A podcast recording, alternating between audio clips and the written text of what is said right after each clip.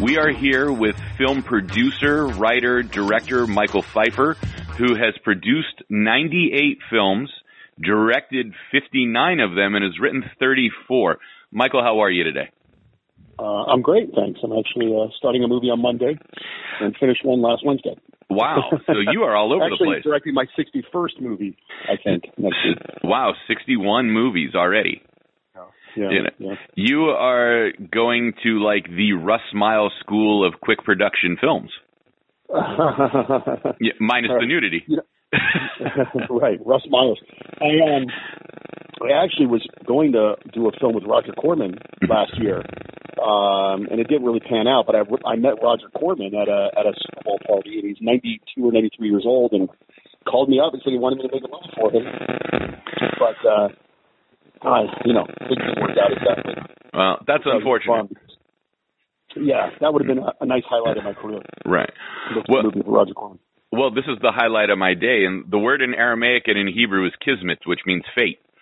Uh, because I'm taking a screenwriting class, and I told everybody my goal is to crank out a couple of Hallmark Christmas movies, and it seems as if you are the king of the Hallmark Christmas movies and the Lifetime, uh, you know, kill the ex-boyfriend husband movies. Right, right. Well, you know, it's funny. I haven't uh, been making too many Hallmark-like movies lately. Really lately, it's been all about the Lifetime-type movies. Um, for a while there, I was the sort of the true crime serial killer guy, and mm-hmm. then I was the dog the Christmas guy, and then sort of the romantic comedy Hallmark kind of guy. And then lately, it's really been ninety percent, ninety-five percent of my work has been Lifetime type movies, or what we call female centric thrillers. Mm-hmm. Um, but uh, yeah, I've got a lot of tips on how to write how to write these films. Do it a lot. Yeah, uh, the the running joke. If uh, I I'm sure you've seen As Good As It Gets with Jack Nicholson. And sure. there's there's the one scene where he's at his publisher's office and the receptionist freaks out asking him how he writes women so well.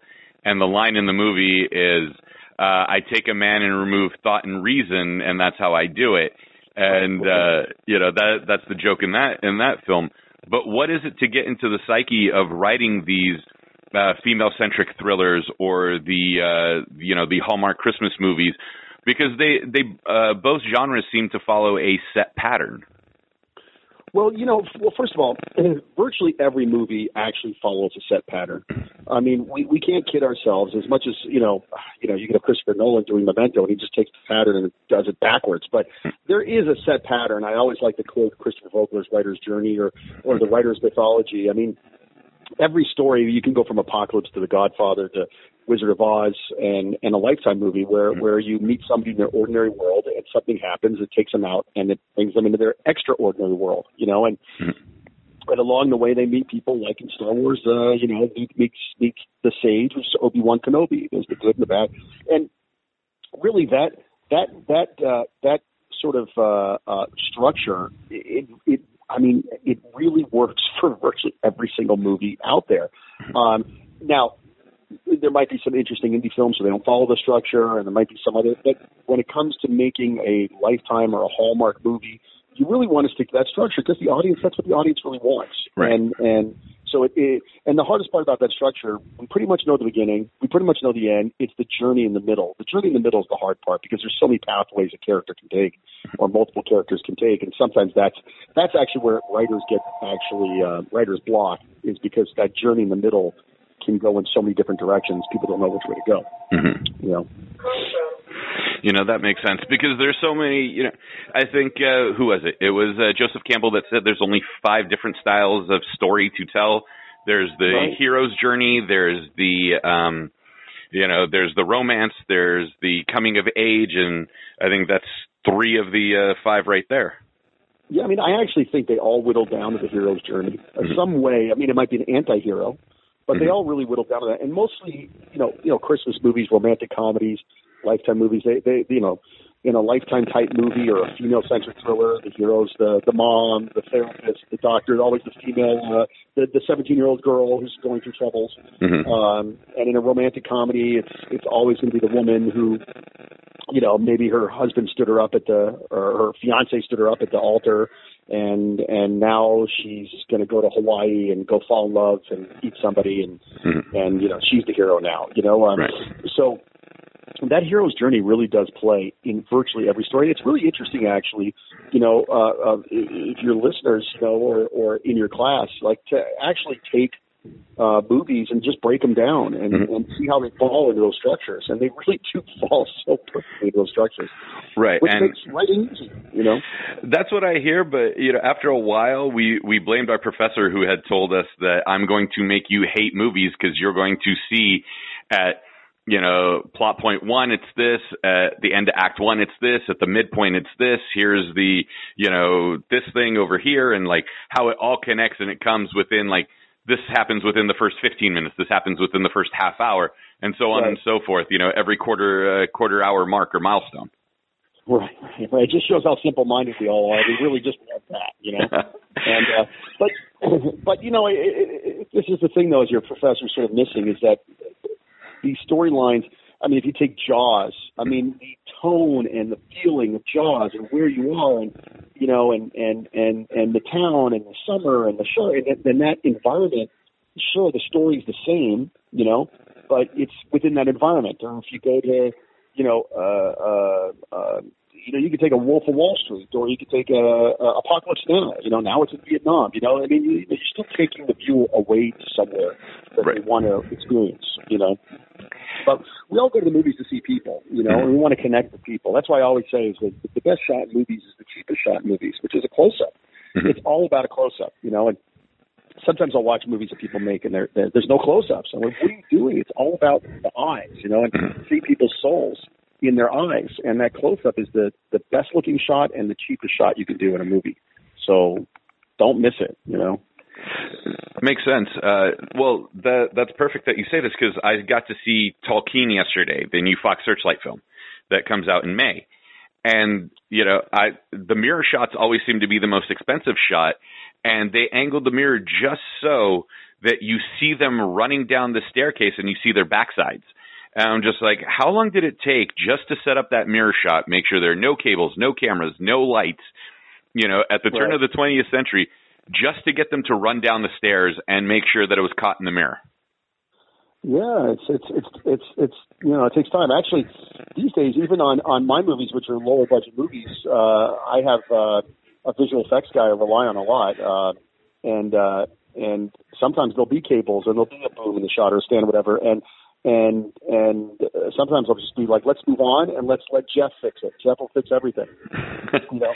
So. You wouldn't believe actually how much they do. In fact, I love looking, I love watching behind the scenes and making ofs. And uh, um, in fact, there's an Instagram page like hashtag making of. Uh, that's a really good Instagram page where they really show a lot of. And, and you, you know, it's just, you watch Harry Potter and it's half the movie shot on green screen, and they're just adding everything. But you know, you can do visual effects uh, pretty, pretty inexpensively. So that shot that you might have thought took a long time, they might have had stuff in the shot, but they gave it to somebody else to, to clean up, and uh, you know, and, and then they could, could do things faster on set. You know, because on set is where money gets spent. You know, one guy sitting in a room is not as expensive as uh, thirty to a hundred people sitting on set waiting while you while you, you get a shot perfect. Right. See, that that makes sense. Um, how do you crank this stuff out? I mean, you have these, you know, these shoots, like a lot of indie films are done in like twenty-seven days.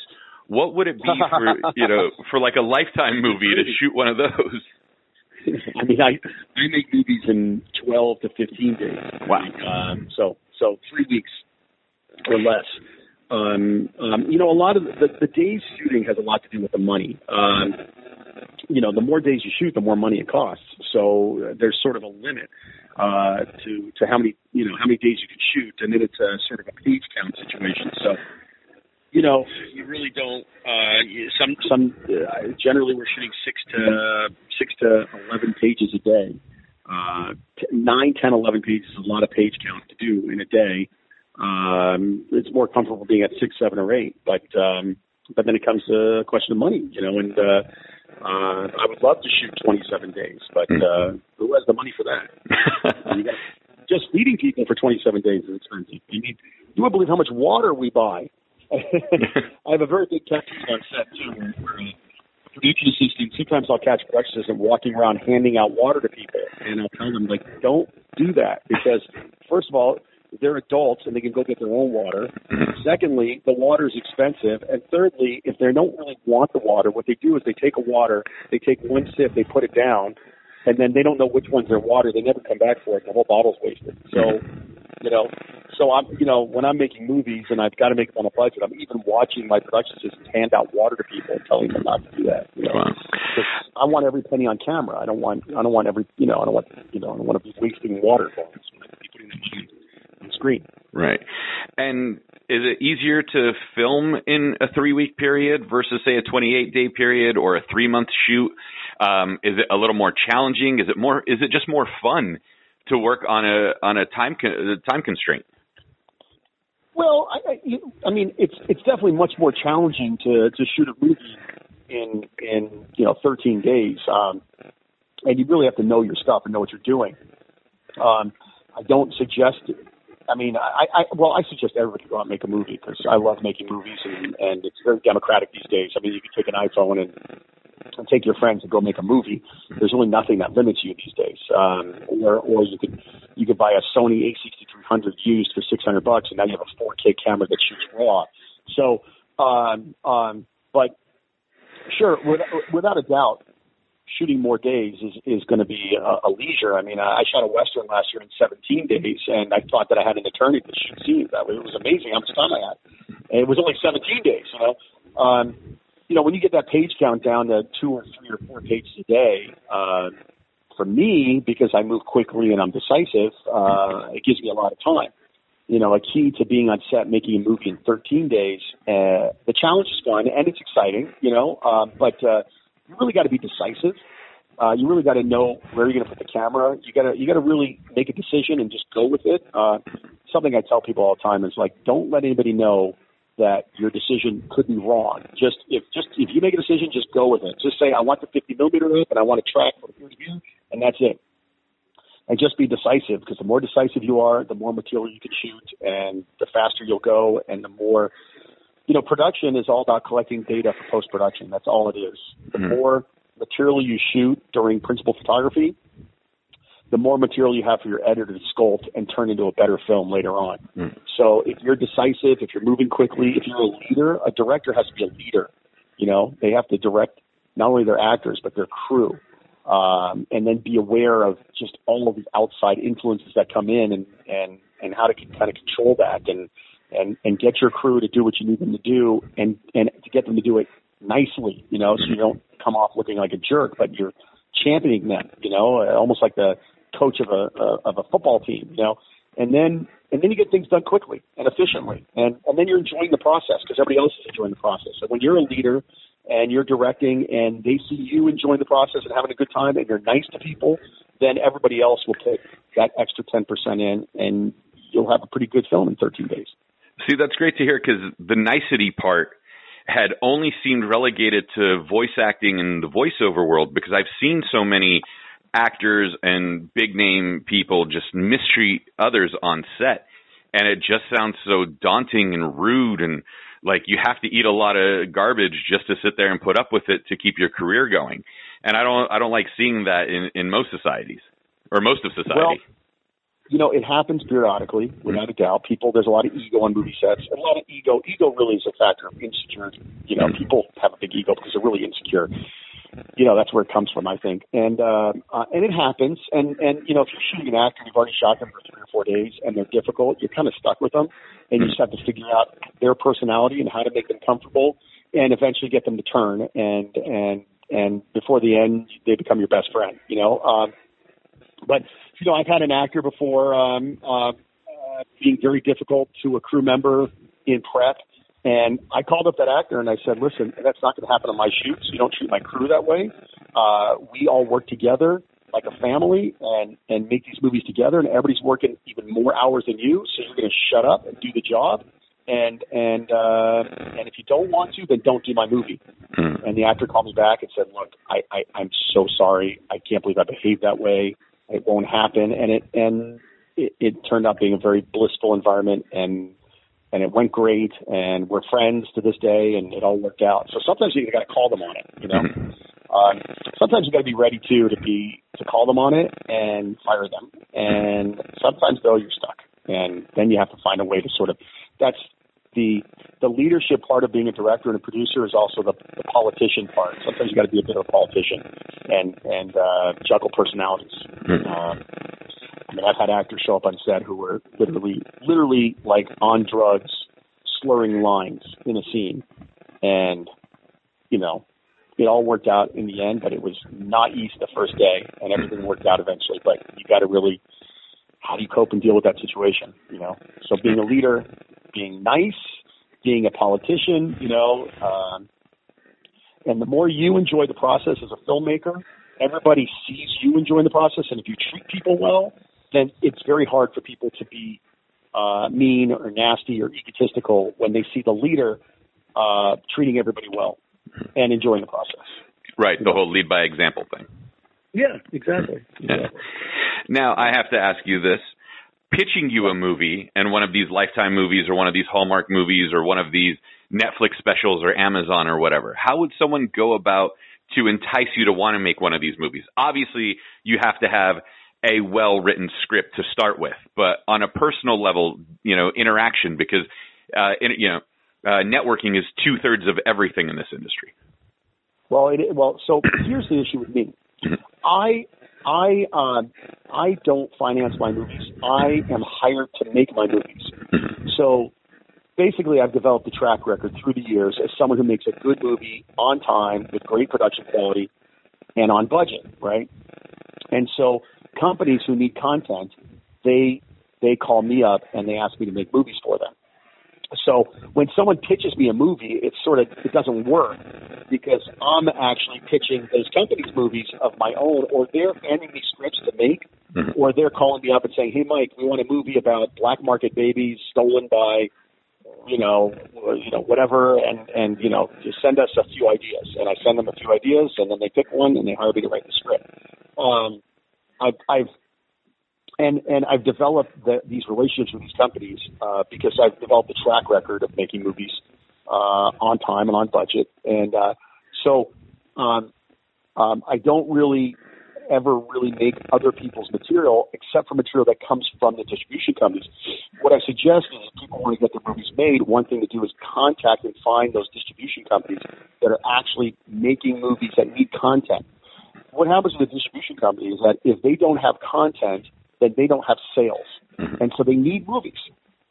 And uh, so you can go to the American Film Market exhibitors list, for instance, or the uh, uh, Berlin Film, the European Film Market in Berlin. Or a lot of people don't know this, but the Cannes Film Festival actually has a bigger market, which is called the Marché, uh, uh, which is the Cannes Film Market. Um, and all of these smaller distributors, they all go to these markets and they all need content. They all need movies. And those are the people I make a lot of movies for. Um, and um, so I, I suggest actually contacting those companies and pitching them ideas. Then they then send me the scripts or they say to me, hey, someone pitched an idea. We like it and we want you to write it or whatever it might be. And that, I think, is a more efficient way for somebody to get their to network. Because you're networking with the companies who actually need the content. So it's a more efficient way to network and possibly get movies made and create relationships that are long-lasting with companies who have deeper pockets. Makes sense. You know, yeah, because people yeah. are always looking to open doors or find ways to get through and just don't know where to start. And these seems like these seem like great places and great advice to start. Well, a great way to start is just literally go to the American Film Market website and look at the exhibitor list. And you literally have a list of like, I don't know, five hundred companies that distribute movies and make movies. And you can start there. You can also go to go buy a day pass at one of these film markets. Uh, you know, uh, the American Film Market's in, uh, I think it's in October. It's in October, November. It depends on what year. And it might cost three hundred dollars, four hundred dollars for a day pass, but the amount of networking you'll get by wandering around the halls and meeting people is huge. It's huge. And generally I suggest you, you, you go, you, uh, you go like the last day because a lot of the people, they, they want to, they want to talk to buyers. They don't want to talk to filmmakers. mm-hmm. because they're working and they're trying to sell their product to buyers, to foreign buyers. But on that last day, they're packing up, they're cleaning up, they're, the buyers aren't around anymore, and then they're willing to talk and take the time. Um, or you call people up ahead of time, you set up meetings. But that's a really great it, – everybody's consolidated in one place. I mean, it's really hard to get into Paramount or twentieth Century Fox and all that, but there's a lot of small companies that they use. Mm-hmm. And, and that's a great way to – they're they're all aggregated together in one place. Makes makes a lot of sense, yeah, because people were just wondering about that. Um, and I was wondering about that, let's be honest. But uh, this is something I, I rarely ask filmmakers, but I think you'd be open to this one. What's one of the films that you absolutely loved that wasn't well received, and one that you're like, I can't believe I, w- I finished this, and everybody else actually liked it more than you did? Oh, of my movies? Yeah. Oh, well, first of all, none of my movies are well received. Okay. let's just let's just let's just be blunt. What happens is, it's a funny thing about the movie business, okay? Okay.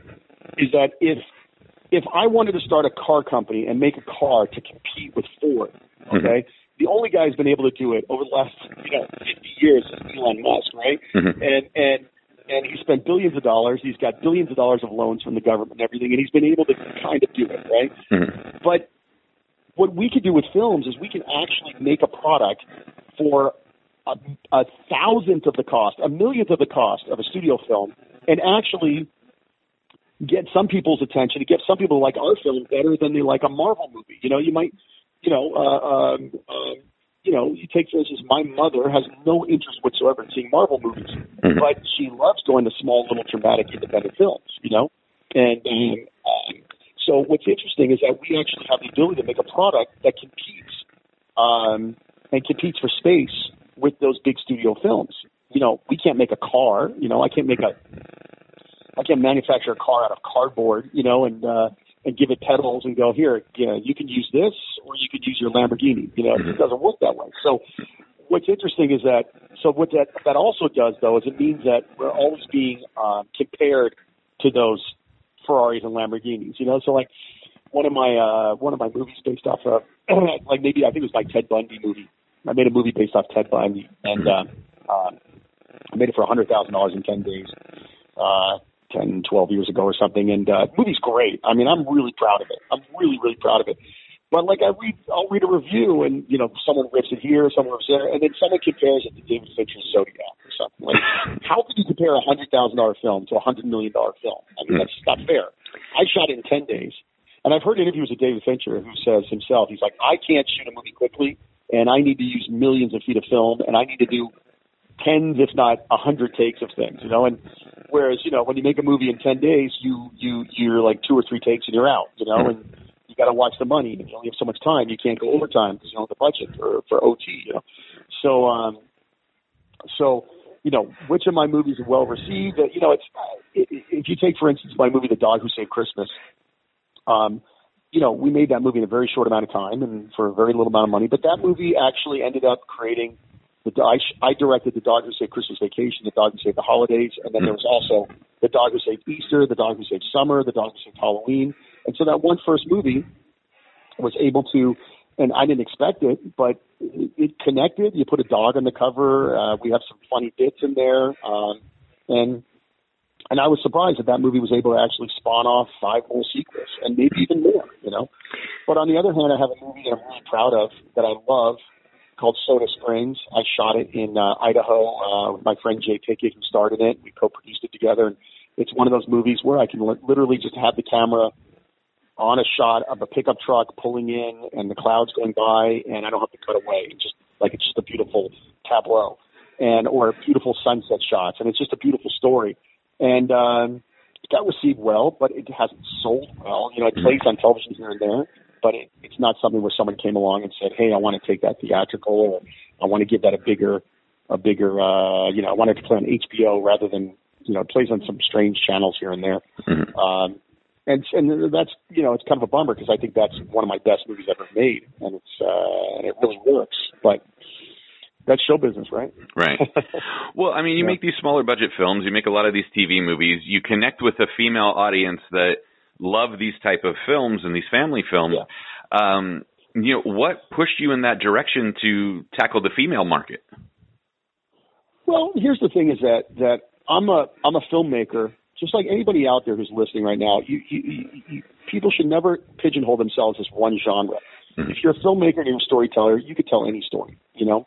And it's all film language. Film language, the same film language you might use in a horror movie, you might also use it in a Lifetime thriller. You know, it's it's it's similar. Um, and you're, you're going to apply different things. And one scene might be more of a horrific scene than one scene where it's a sweet scene with a mom and a child. You use, you use a different type of film language, but it's all the same language of film. Um, but um, um, what drove me in the genre is really just the work. It's just it's just people hiring me. Uh, lately, the really the biggest buyer of independent film, honestly, is, is the Lifetime channel. I mean, it's a funny thing. I was I was doing a a, a panel at the Beverly Hills Film Festival, and I called it. Uh, my friend my friend Nino owns a festival, and asked me to put together a panel. So I'll put together a panel of how to make a living making independent film, because a lot of independent filmmakers are there and they're not making a living. They don't quite understand where the disconnect is. Why aren't they making a living making a film, and why is Mike Pfeiffer making a living? Well, one of the reasons is because, um, and I think it started, you know, back in the nineties, I worked with my father selling films at these foreign markets. I ran his video label, and uh, I was at A F M, like I said, that, that people should go check out, or the, the Cannes Film Market. And, and um, you see that it's a business, and there's certain genres that always work, you know. The romantic comedy genre always works. The female-centric thriller genre always works. The action, you know, kind of, you know, the Steven Seagals and Jean-Claude Van Damme, Jean-Claude Van Damme genres always work. The horror film genre is a little bit hit and miss because uh, foreign markets don't quite get our stuff. Or or just comedy, uh, an American comedy, like uh, if you make a low-budget American Pie, that probably is not going to work in Korea or Japan or Germany. It's just that the humor doesn't translate over. So for me, what happened is when these companies hire me to make movies, these companies are in the business of making money, and they're going to look at which genres sell best. And the genres that sell best generally are romantic comedies, romantic comedies with animals, romantic comedies with holidays like Christmas, and female-oriented thrillers or dramas. And those are really the two main ones that – so my point is that if someone's out there, an indie, indie filmmaker, they're trying to figure out what to make next, you know, it's it would be awesome to make a movie about, you know, a kid who's a drug addict and he, and he you know, and he, he gets lost in the woods and then he has to, whatever it might be, I don't know. But where's the place for it? If it stars a big name actor, then you're going to, you're going to find a place for it. But if it stars your buddy, you're probably not going to find a place for it. But if you made a movie that's a romantic comedy with a dog, you might get Hallmark to buy it. You might get Ion Channel to buy it. You might get uh, Netflix to take it. You, you know, you might you might actually see a profit without even having a name actor. You know, mm. So it's really where the business is and what sells. Right. Okay. Yeah. You know, so it's definitely the marketing and knowing which route to go, rather than, like you said, the drug addict film or, you know, the avant-garde stuff, because. Like Liquid Sky just finally hit on Blu-ray um, six months, uh, I'd say about six months ago. And, you know, right. This was a little indie film from nineteen eighty-three or eighty-two that's just now being noticed almost forty years later. Right, right. I mean, if you look at if you look at a film like Tully starring Charlize Theron, mm-hmm. if that movie starred, you know, you or me or our wives or girlfriends, whatever, instead of Charlize Theron, it, nobody would see it. But because the star's a big Hollywood star, people are going to see it. So you have to look at what films are can you can you make and sell and make money with that don't require big Hollywood stars, you know, uh, that don't require a big budget. A romantic comedy is a is a great place to go. I mean, uh, you know, if, if one of your listeners is, is living in a city like, say, Boston, you know, or uh, Miami, I mean, you know, get a couple out, create, write a story that, and, and don't reinvent the wheel. Look at what some of the great romantic comedies are. Take some of those ideas, you know, create a story based off, you know, some find some twists and turns of story, and then take your cameras and go out into the city and shoot a romantic comedy. When, you know, two actors, uh, two characters who who fall in love somewhere, or, you know, they fall out of love, they fall back in love again, and that's a movie that has a better chance of selling. Now, a lot of people, they're just not interested in it. They don't they don't want to they don't want to make a movie like that because they'd rather make the movie about the drug addict and. What are we all? But at the same time, you're still a storyteller, and you still take pride. That's a very important thing about what I do is that I don't watch, you know, I don't watch Lifetime movies on a regular basis. I watch my own movies. I watch other people's movies. But that's not my choice of movie to watch. But I take a lot of pride in making the best damn Lifetime movie I can and really making those those scenes really, you know, come to life. There's, there's a lot of pride you take in it. So if you're a filmmaker, whether you're making the really cool indie film or whether you decide, okay, I'm going to change and I'm going to make a romantic comedy, you really got to take pride in that genre and really hitting the beats on the head that that genre is supposed to have and take pride in the product. The same way that uh, I was talking to somebody else about this the other day about how, you know, if I went to, when I was a kid, I wanted to go to car design school. I went to architecture school, but I wanted to, I, I really, in retrospect, I wish I'd gone to like Pasadena Design Center and design cars. But if I had graduated that school, I might have graduated thinking, I'm going to go work for Ferrari, I'm going to go work for Porsche, I'm going to go work for Lamborghini. I'm going to, but what happens is you end up at Honda. You might end up at Toyota. You might end up just designing the handles of a door for a, you know, Toyota Corolla, you know, but let's say you're lucky enough to design a Honda Accord. Well, you're going to make the best damn Honda Accord you can. And not only are you going to take pride in designing that Honda Accord, it's going to actually play to the masses. Like a mass amount of people are going to want that car. Yes, you're going to see a lot more Honda Accords on the road than you ever see a Ferrari on the road. And you're going to take pride in that. And then you're going to be driving down the freeway and you're going to see your car design passing you all the time. You know, and the guy who designed the Ferrari might never see his design out on the road. Mm-hmm. So there's a lot of pride in, in, that you can take in, in designing a film uh, that fits a certain genre. And, uh, you know, your grandma's watching Hallmark and uh, and the movie shows up, you know. Right. You know, your buddies that you went to high school with might might not uh, might not have ever seen it. But, you know, your grandma calls you up and, uh, you know, tells you that, her, you know, you made her day, you know. Right. Right. Or yeah. Stacy from church or whatever. Exactly. Yeah. Uh, you know, it happens all the time to me. In fact, my wife is an actress. My wife's in a lot of my movies. And, you know, we were going to go see, uh, we went to see Hello, Dolly in New York City. And we're walking the door, and these two little old ladies, they look at my wife. They're like, you're an actress, aren't you? And she's like, yes. And they're like, you were on Lifetime last night. And, you know, that made my wife's day. You know, it's just so sweet to have these two little old ladies recognize her. You know, so, you know, if you're a storyteller, you're a storyteller. If you're a filmmaker, you're a filmmaker. Don't get caught up in a genre. Because if you get caught up in a genre that doesn't sell, you will not make a living making independent film. I like that. Yeah. yeah. And, and I like that, that you're aware of that and not just into the hype of everything or I need to be this guy or I need to be the next Christopher Nolan or I need to be X, Y, Z. You're like, I'm a filmmaker, I'm an artist, but this is also a business. Let's focus on the business. Well, look, I want to be the next Christopher Nolan, but if I held out and said, I'm not going to make a movie unless it's two hundred million dollars, well, then I can't feed my family. I've got a wife and a son. I've got a house. I've got cars. I've got insurance. You know, I just, I, but I make a living making movies. You know, some people ask me all the time, well, how come you don't make bigger movies? Well, because I don't get hired to make bigger movies. I get hired to make these smaller movies, and I make six movies a year, and I have freedom. You know, I don't have executives on top of me.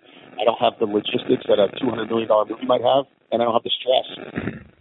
So, I don't know, you know, I'd, I'd, I'd love to show what I can do because uh, I don't. There's very few people I think that can do what I do in, in, in sort of my, you know, making making quality movies that, I mean, I have I have like thirty, forty movies that play on Lifetime, and like every week I have four or five movies that play, which is great.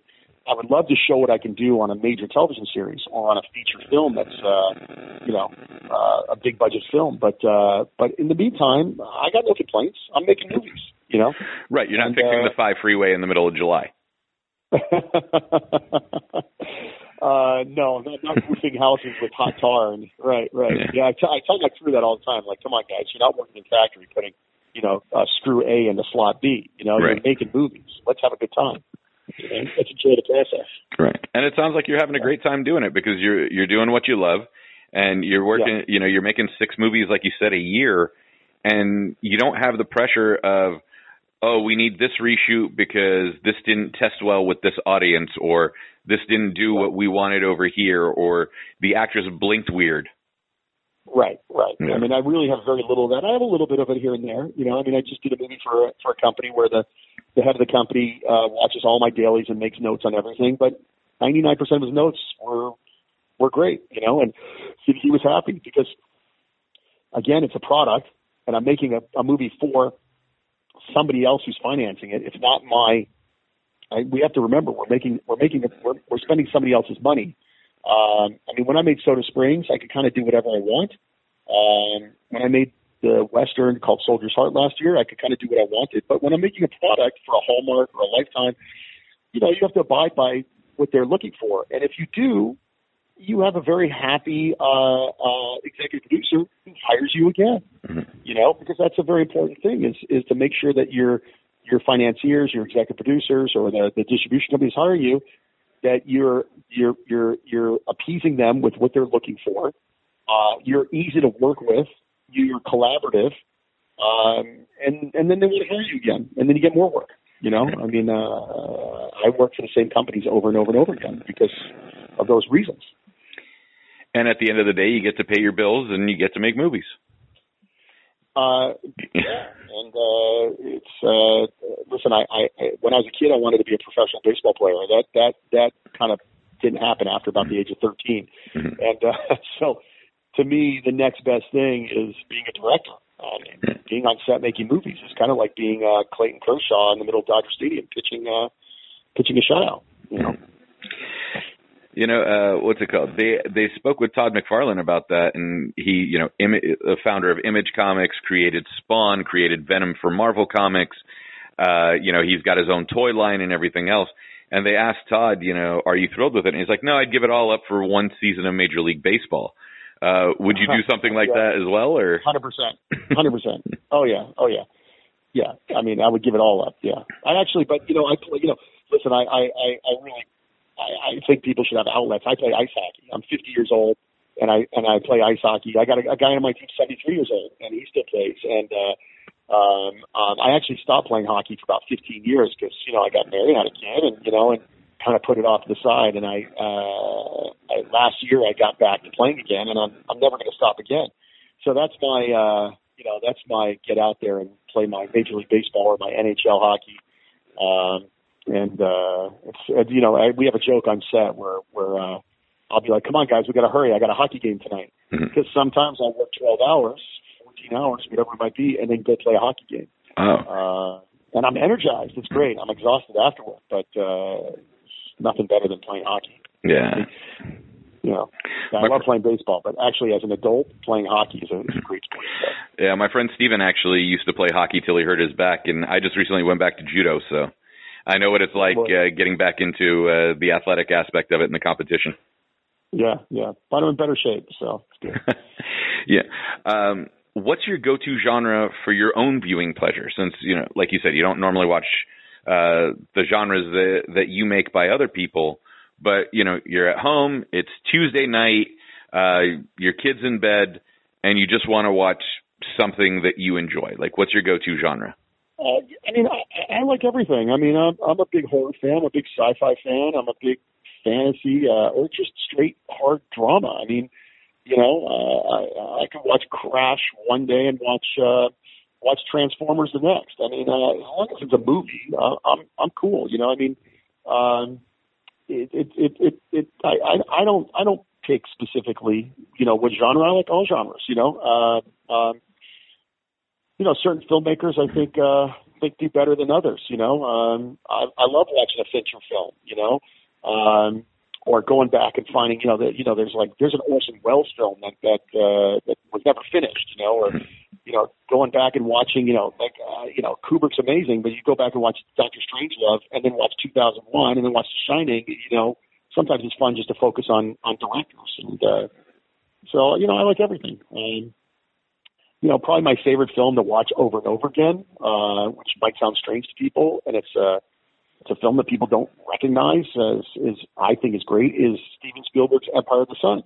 Okay. Um, that movie is I can watch that movie over and over and over again. There are moments and beats in Empire of the Sun that are just so shockingly good and work so well. And it's, it's Christian Bale's first movie. And um, Spielberg got no recognition for that movie, but he's he's begun to through the years. People have kind of gone back and watched it and realized how good it is. Um, that's a film I can watch over and over and over again. I don't know. It's like, I don't know, maybe because I, I like movies about like, you know, like like coming of age stories, little boys who, who have to figure things out. Because I felt like when I was a kid, you know, I was a, a product of a divorced uh, family and the, the youngest child, and sort of had to kind of figure things out on my own. So I kind of like, you know, like The Black Stallion, for instance, is a film. The same thing about a kid who who was about the same age as uh, as Christian Bale in Empire of the Sun. You know, those are, I, I like watching those movies where because you sort of you see things from a kid's perspective in an adult world.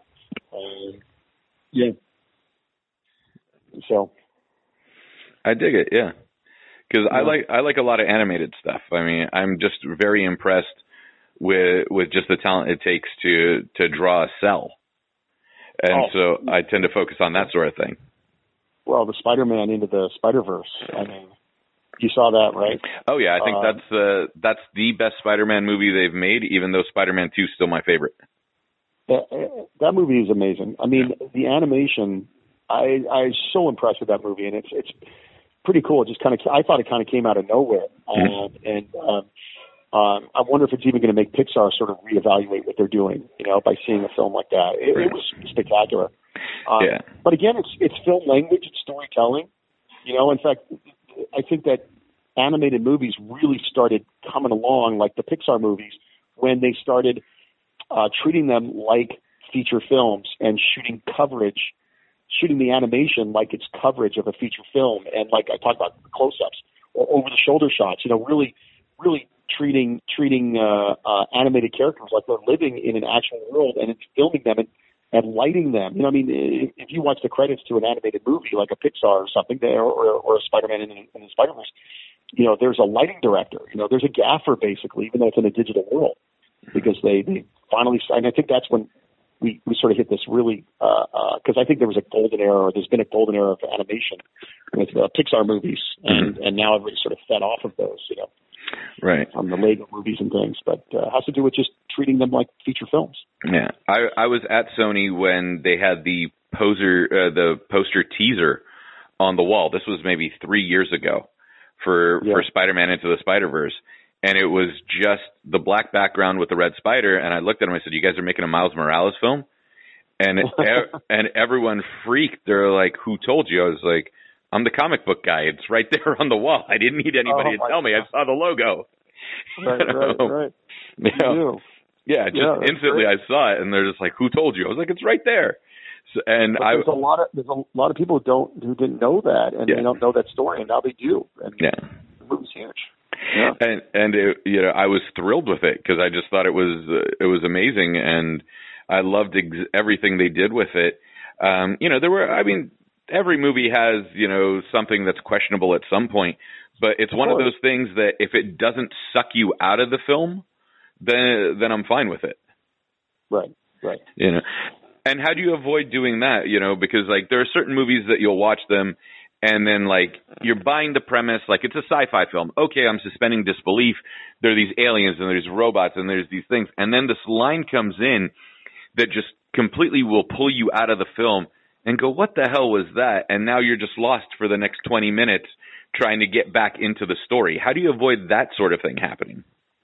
Well, you know, you know that really so – so it really comes in I, let, let me say this, is that there's there's really three auteurs to a film. There's the writer, director, and editor. Sometimes the same person does all of those. Sometimes it's a different person for all three. Um, sometimes, uh, uh, uh, like me, I'll write a movie and I'll direct a movie. I never edit my movies. Um, I come in and I finish them with my editor. But um, it's really important to have enough material Uh, shot through principal photography so that your editor can really scope that material and then be able to sit back and you and your editor really watch it and assess it and take the time and not lock picture until you feel like those weird moments aren't there anymore. Um, it's, it's, I think it's, I think it's actually a big flaw in a lot of filmmakers' abilities is they are not able to sit back and watch their film and look at it from an audience's perspective or a third person perspective and, and they get caught up or they fall in love with something that they did. Um, sometimes you got to cut things out. Sometimes you might have taken five hours in a day to shoot something, and, and you edit the movie, and you're like, you know, this isn't working. I, and, I, and I loved it. I loved the moment. I love the way it works, but it's just not working. I got to get rid of it. So sometimes you got to have the, you know, the cojones to, to, to take the scalpel and cut things out. And, and so I think, you know, your question has a lot to do with actually – you know, when you're when you're cutting your film and when you're locking your edit, like right before, and really taking the time to watch that movie and be able to really evaluate whether scenes and moments work. And um, I'm really surprised when I see a studio film when there's like moments and scenes that don't work, because there's so many people evaluating these things, and they have focus groups, and they still you still end up with you know characters that don't make sense, or, or scenes that just don't work, or things that are boring. And you're like, my God, how did this happen? They have money for reshoots and pickups. I mean, I don't have time for reshoots or pickups or money for it. You know, what we shot is what we shot. That's why I have to shoot as much as possible within that time frame, because I'm not I'm not going back and doing pickups. Right. Very, very, very seldomly do I ever do that. You know, whereas studios, they love to hire first-time directors or someone who won a film festival, and they give them a superhero movie to do or something, or you know, uh, a dinosaur movie, and then and then before you know it, they're spending an extra twenty, thirty million dollars on pickups and reshoots. Well, you know, if you hire the right person for the job, you don't have to do that. But also, maybe in the edit room, everybody can evaluate that material well enough and watch the movie well enough and really know how to shape that movie into something, so you don't have to go out and spend extra time and money on, on uh, pickups and, and things, you know, or, or when it does play, finally, those weird moments aren't there, you know. I actually, I like to watch movies with other people, Uh, because if I start cringing and I look over at them and are they cringing, like then I know, I know something doesn't work, mm-hmm. you know, rather than just watching it by yourself. Right. That happens to me with dialogue as well, to go back to um, animation. Uh, the last Mister Peabody and Sherman movie that came out, that was, I think it was DreamWorks, and it was distributed by Fox. Uh, right. You know, I mean, you I watched as a kid. As a kid, I watched that all the time uh, yeah. you know, in the seventies. And yeah. the movie was eighty-eight minutes, and I'm watching it, and I'm like, okay, you know, you're buying the premise, you're looking at the updates, the animation's great, and it's supposed to be the smartest dog in the world. And at the end, he goes, surely with all these geniuses in one place, we can come up with something. And it, you know, with three minutes left in the movie, it sucked me out, because right. he's supposed to be the smartest person or smartest dog in the world. And I was like, well, the pu- plural of genius is genii. How'd they miss that? And now I got to like get back into the movie. My friend's like, really? That's what you nitpicked? I was like, I bought the premise. It's the smartest dog in the world. So right. yeah, I'm going right. to nitpick that. Right. Well, and, and you're saying that it's probably something that if maybe, maybe everybody that was watching the movie evaluating it before the cut was locked, they didn't wait to the end because they already knew the movie. They were a little bored by it because they been living with the movie for the last two or three years, right. you know, and they, they never waited to the end to go, well, is it working? Is everything working? I don't know. You know, I'm always surprised, though. Everybody's sitting in a room or in a, at, a, at a much higher big budget level. We have hundreds and hundreds of people involved, and they miss things like that. You know?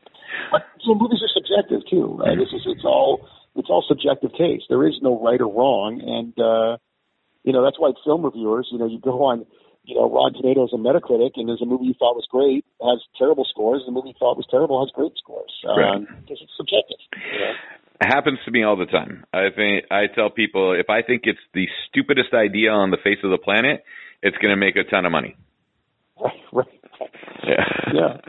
Listen, I, I'm a fan of uh, Transformers movies. I, mm-hmm. I like Transformers movies because I, I feel like I get I get the joke, like I'm in on the joke. I know Michael Bay doesn't take them seriously. There's a sort of an inside joke there.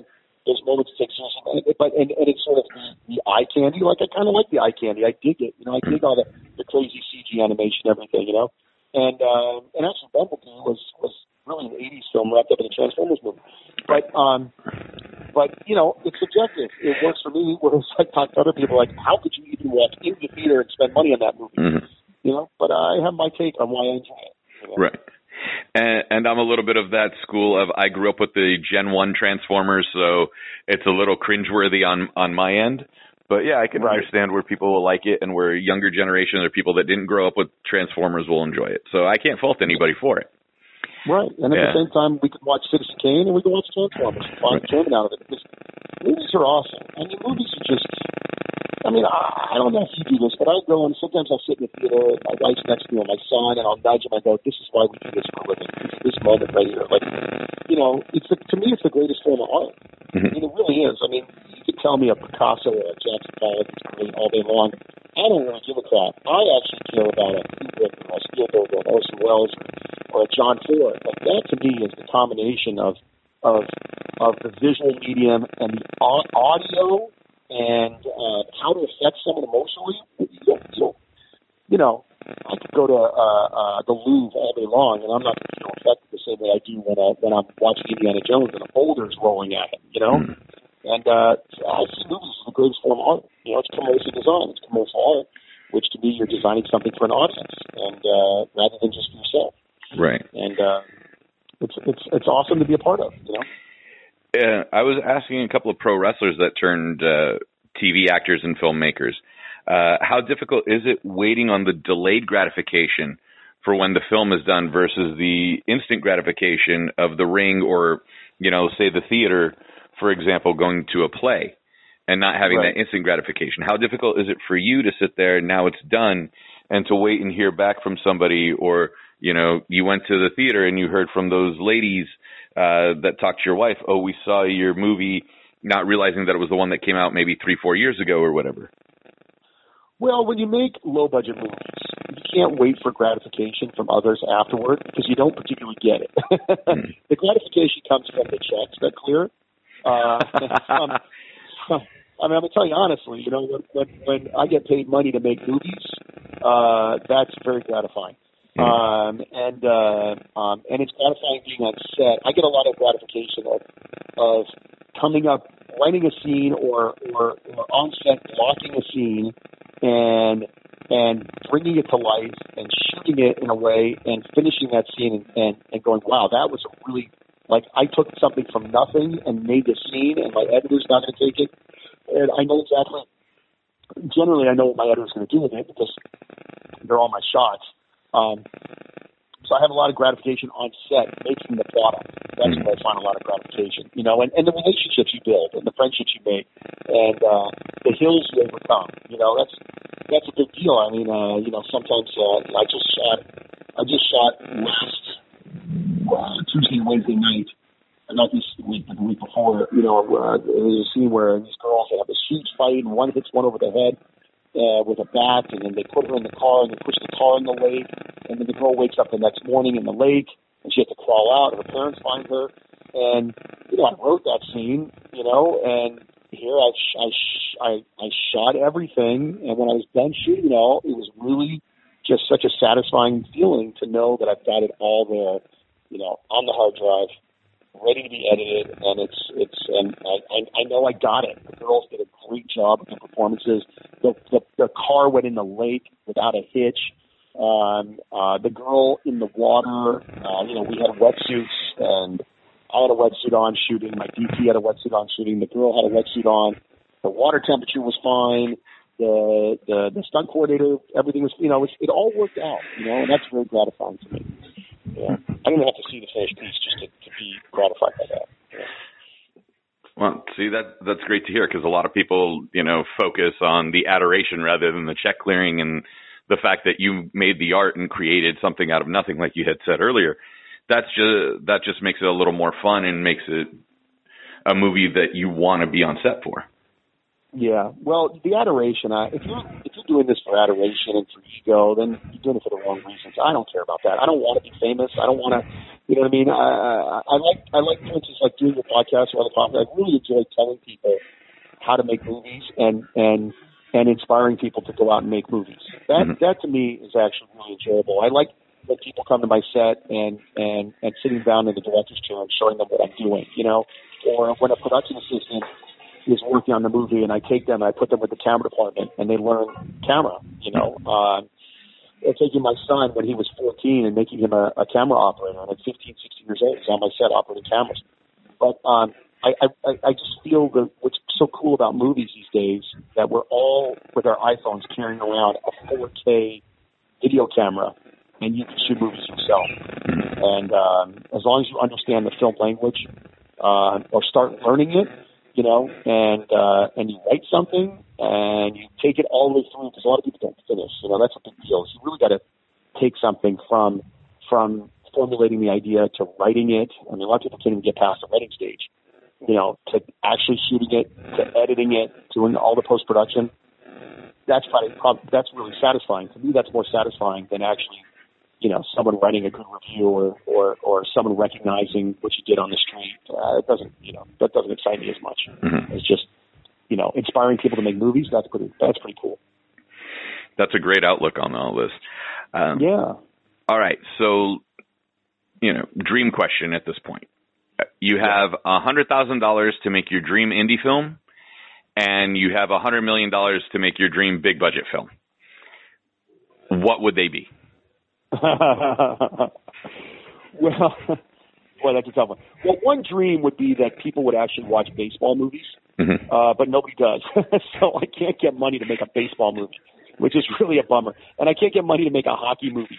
I, I think I can get money to make a soccer movie, but I really don't care about soccer. You know?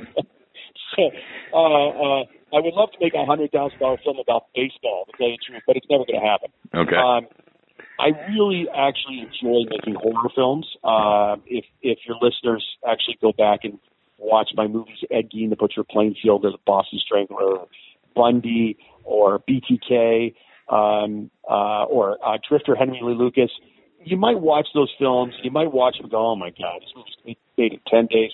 But you know something? There's a lot of um, – I think you can sense my excitement making movies and making crime and horror movies and things when you watch those movies. I think you can really kind of feel it in them. And, and because there's a lot of – I mean, uh, you know, doing period pieces in ten days for one hundred thousand dollars is with great locations and, and – you can feel it, actually. I think you can feel it. It's it's it's kind of tangible when you watch those movies, I think. Um, and if I had one hundred million dollars, um, I don't know. You know, I, I, I'd, uh, I, I'd probably want to do something that's a pretty radical sci-fi indie film. So it's got an indie vibe, but it's got a sci-fi. You know, you know, I'll tell you a good film that I think is an interesting film. Well, a couple of them like that. I mean, Blade Runner, obviously, is probably the ultimate in like an indie film wrapped up in a massive budget. Mm-hmm. I really, I really love that. I love Blade Runner. I, I was a fan of Blade Runner twenty forty-nine. Another one I thought was uh, spectacular. It had some problems with the story, but Oblivion, Tom Cruise movie, because I come from a design background. I have a you know architecture, I was a graphic designer. From seventh grade, I had a I had a still camera, a thirty-five millimeter camera I was taking pictures with. You know, and I drew as a kid. I sculpted as a kid. What I like about Oblivion is that every single the movie was designed and, and really designed well, uh, from the spaceships to the houses to, to things that, that characters are riding on. Um, I really enjoyed that. So I think for me, if I was to make a one hundred million dollars movie, it would be making something in a world where I could literally design, just like, you know, animation to you is a big deal. It's when you're animating, you're designing every single thing. Um, So it's like when I was a kid, I loved getting these books, uh, you know, like these Star Wars books, Indiana Jones books, or, uh, you know, books that showed actually how everything was drawn and sculpted and created before it was even put on camera, like all the props and everything. So I think my ultimate would be to, to, to, to make like a sci-fi movie where I could design the entire world or oversee the design with my production designer and my cost designer for the entire world and create a tone in the world, like Blade Runner, mm-hmm. you know. I dig it, man. I dig it. You know, and yeah. I, I love your energy and your passion for filmmaking because some people just seem so blasé these days and, you know, treat it as, uh, you know, another nine to five job or, like we said, fixing the freeway and not really paying attention to what they're doing. And you're just thrilled making movies. I love it. I mean, if you're if you're if you're not thrilled making movies, you get out of making movies. Because I mean, what are you going to get thrilled by? I mean, I mean, I just bought a new drone. I bought the uh, the new uh, D J I Mavic two Pro drone, and like. Oh, my God, I just take it out. I, I have a Hasselblad camera with a one-inch chip on the end of a drone, and I can use it. You know, drones you can use as a Steadicam. You can use it like a jib, and you can fly it. I mean, I was in Hawaii flying it right outside of a, the ninth story of a hotel and pulling back and seeing the waves crashing. I mean, if you can't get excited for that, and you're making a movie, I don't know. You know, you, you might have to think about something else just a little. Yeah, that that's uh, that's the world we live in. Some people are just never happy. Uh, Michael, where can we find you on social media? And uh, what before I let you go, what are what would you like to tell any aspiring filmmaker or screenwriter to uh, to just get out there and do? Well, first of all, social media. I have Instagram, which is just uh, Mike Pfeiffer, M I K E F E I F E R, no P's, no double F's. Uh, and I'm on Facebook. But I, I think uh, you know if you want to look at what I do. I M D B is probably the most complete list of, you know, trying to keep up with what I do on the Internet Movie Database. And then on Instagram, I, I try to put uh, behind-the-scenes things and stuff up on Instagram as much as I can. So that's a good place. Um, I think that uh, for filmmakers, you know, there's this, uh, I'm sure a lot of listeners have seen this before, but uh, there's this Shia LaBeouf video out there where he just does this. I don't know if you've ever seen this. He does. He put this video out of him on a green screen, and he's telling people to just do it. Right? Mm-hmm. Uh, have you seen this before? Uh, um, yeah. Yeah, it's it's hilarious. And sometimes I, I, I pull up that video and I hand it to someone who's like, they're like, how do I write a script? What do I do? And I'm like, just freaking do it. Just just do it. You know, it's a Shia LaBeouf going, just do it. Like, a lot of times, you just gotta, just gotta fucking, like, get your laptop, go sit on the couch, don't go anywhere for three days, and pound out as much of a script as you can, you know? Or if you, if you don't have a script, but you have a friend with a script, you know, and you want to make a movie, and you don't have any money, that's cool. Get, just go take your iPhone. You probably have an iPhone, you know, it just go start shooting. I mean, I think that's a really big barrier with people is they just don't believe that they can do it. And you really can. You really can get out there. And the more you do it and the more you practice, the better you get at it. And and we have all this research. We we could go to your your website, go to websites all over. We can we can watch movies and you can understand the language of film. I'm not a big fan of film schools because uh, I just don't I don't think it's necessary. I'd rather people go to business school and and and get jobs in film as a production assistant, work their way up or something, or make films themselves. Because no matter what, making films is a business, and it's good to have a business background. But making movies, you just have to, you just got to go out and do it. You just got to like just just decide. I mean, I, I have a friend who um, works for me, and uh, he's a he's a young he's a guy in his twenties who works for me as a line producer and other stuff, and uh, and he um, he um, he puts a lot of political stuff on social media all day long. He's writing things on Facebook all day long. And I'm like, you, you got to stop. Like, all the time that you're spending on Facebook writing political uh, uh, commentary and answering that, you could be writing a script. Mm-hmm. I said, I challenge you. I challenge you. Just spend a weekend writing a script. And you know something? He did it, and he wrote an entire script in a weekend. And now he's got a script. And uh, his next dream is to go make that script, you know? So now I'm challenging him to make the movie. You know? That's awesome, man. Michael... Yeah. Michael Pfeiffer, thank you so much for your time. I greatly appreciate everything that we've discussed today. Uh, it's been eye-opening because people just don't know where to go, and you, you've basically set us all straight and where to look and so. Just to get off our ass and do something. right, right, right. And, and, don't, and you know, someone might say, well, you have the money to make it. You're getting hired. And I'm really being clear, you don't actually have to have any money to make a movie. Really, very, very little to actually make a movie. You just have to have some wherewithal and just go for it, because we're all walking around with four K cameras in our pockets, all of us. Right. It's crazy. Yeah. In the history of mankind, when has human beings been walking around with a device to actually record history? You know, it's now. Yeah. Well, that's so beautiful. And, thanks. You know, we'll leave it with that, and that uh, Guillermo del Toro found those two young directors that made the movie Mama. Uh, for virtually no money, and it was just a three, four-minute short that right. led that led to him producing a bigger-budget uh, horror film for them with the same title. It happens all the time. Yeah. It happens all the time. And Leah, Leah Dunham got an H B O T V show. She did a little short film. It happens all the time. Yeah. And if you're like me and you don't end up getting the, the big break, you still might be just they have a career making movies, and there's nothing wrong with that. You know. Perfect. Well, that's what we like to hear. Uh, thank you so much again. Have a great afternoon, and I will definitely be talking to you soon. Thanks. I appreciate it. I look forward to it. All, All right. right. Thank you.